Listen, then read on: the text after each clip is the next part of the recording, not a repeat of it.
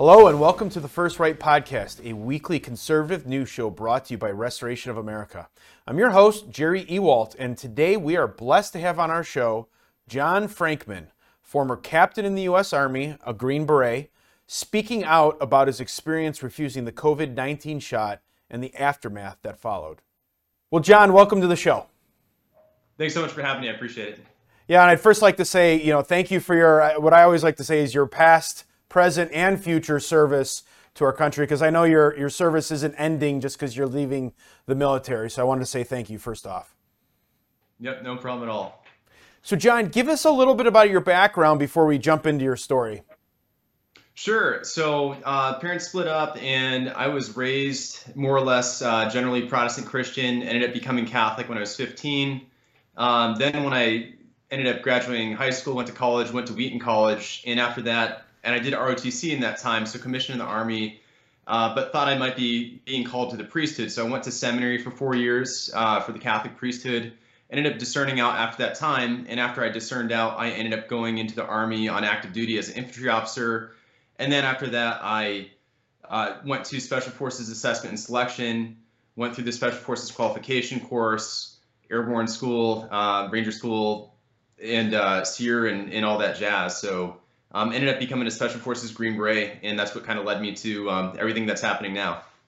Yeah, so everything that's happening now is centered around your decision not to get the COVID vaccine. Or sorry, not vaccine. I'm gonna call it a jab.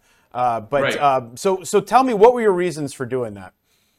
Sure. So the first and foremost reason is that I'm a Catholic. My faith is in, is in Jesus Christ, and we're not to, supposed to partake in, in murder and abortion is wrong. And every single one of these jabs was created either through testing or actually creation of using aborted fetal cells, and that's human embryo kidney 273. That implies that there were maybe 200 attempts happening before that. That implies that it's embryo kidney, so the fetus, the baby, had to be developed to a certain amount of weeks before that baby was murdered, kept alive in order to extract that body part.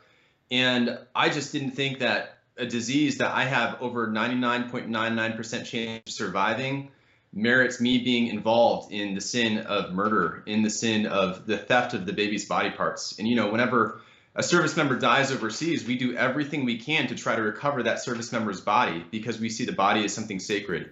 And similarly, we need to be doing the same thing for the unborn in respecting their bodies and not using either their remains or the products of their remains in any kind of drug testing, especially that's mandatory. Uh, uh, so your your path to an accommodation went down the religious accommodation path as opposed to a medical. Right. Well, they didn't actually allow medical, and the whole mm-hmm. thing, the whole program, and all the policies were designed in order to force and coerce people to get the shot.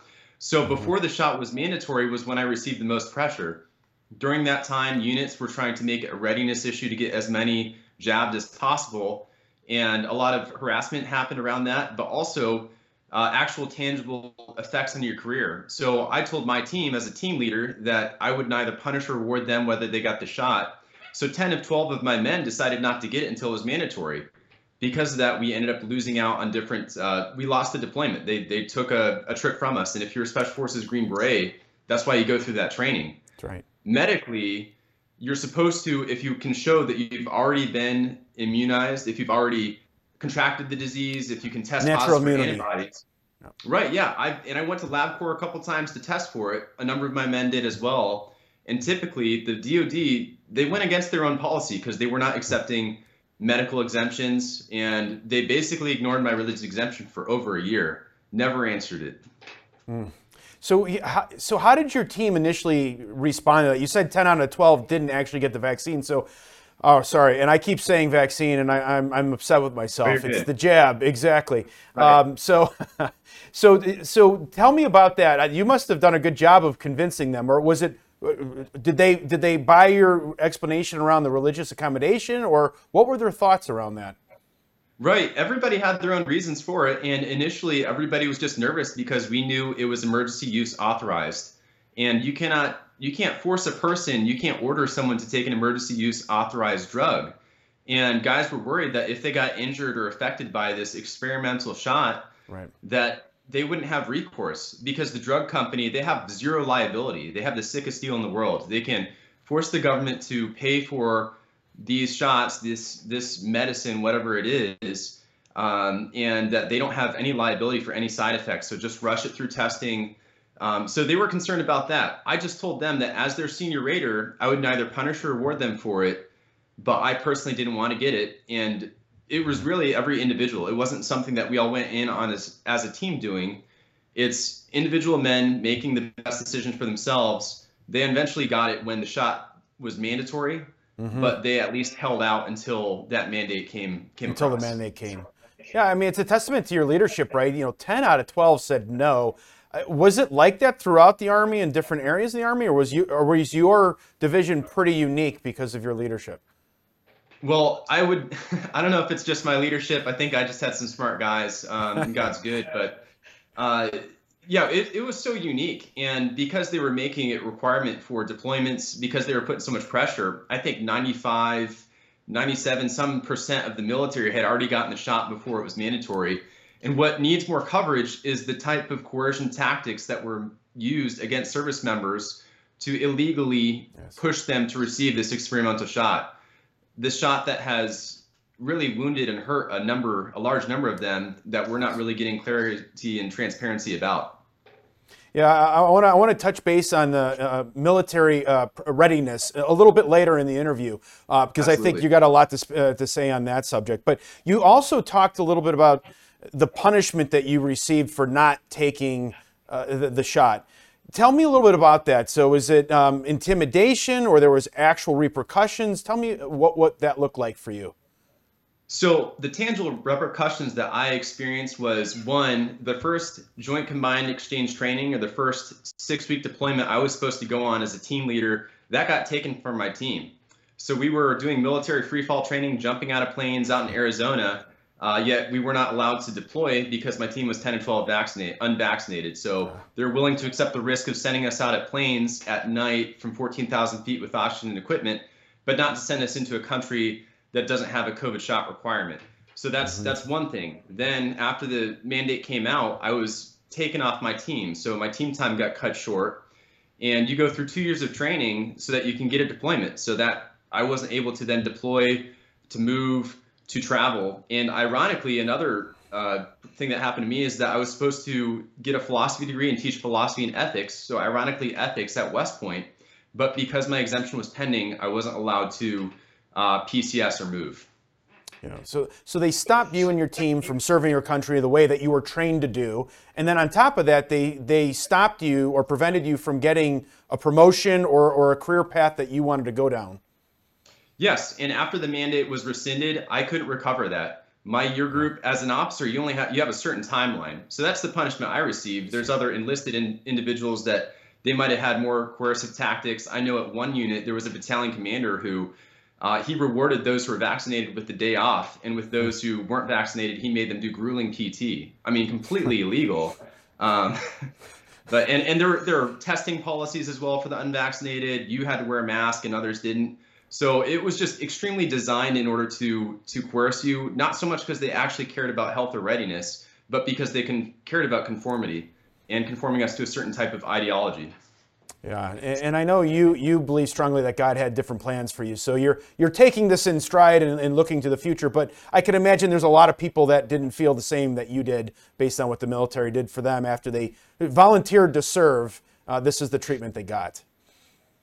Yeah, absolutely. I I've had leaders who've told me, "Hey, you're a great guy. It's unfortunate the timing that happened for you." And I have to say, you know, it was in God's will. And I don't know what other team leaders would have necessarily acted in the same way. So anything that I did in standing up for the truth, um, on my exit interview, I was asked, "Do you believe in selfless leadership?" Because they were trying to say that what I did wasn't selfless. Um, but yeah, absolutely. Like there's there's nothing more important I can do other than trying to conform myself to the will of God as I as I see it, as I pray about it. And I just don't think that we can justify from the religious point of view, the medical point of view, legally. I mean, this order was illegal. There still is no FDA approved drug available for anyone. Right. And a lot of people don't understand that. I know, I know. It's and, and it's it's odd that people don't get it, but you're absolutely right, and it's amazing to hear your story on that. Tell me, um, do you think that Congress should have acted quicker to rescind the, the COVID vaccine requirement? They absolutely should have. I tried to warn uh, my congressional leaders, my senators, um, about what was going on early on before the mandate yeah. came out because I was seeing the pressure that was happening spring of 2021. Um, and when the rescission didn't go far enough either, all the rescission did is it kind of tore that piece of paper up that Lloyd Austin signed to make the mm-hmm. original order, but there's nothing that's stopping from stopping him from making another order. There's nothing that's bringing those service members back into the fold that were kicked out. There's nothing that's repairing the damage done to my career for simply following my conscience and actually following the law. So there's a lot of work that needs to be done, and it should have been done much, much sooner.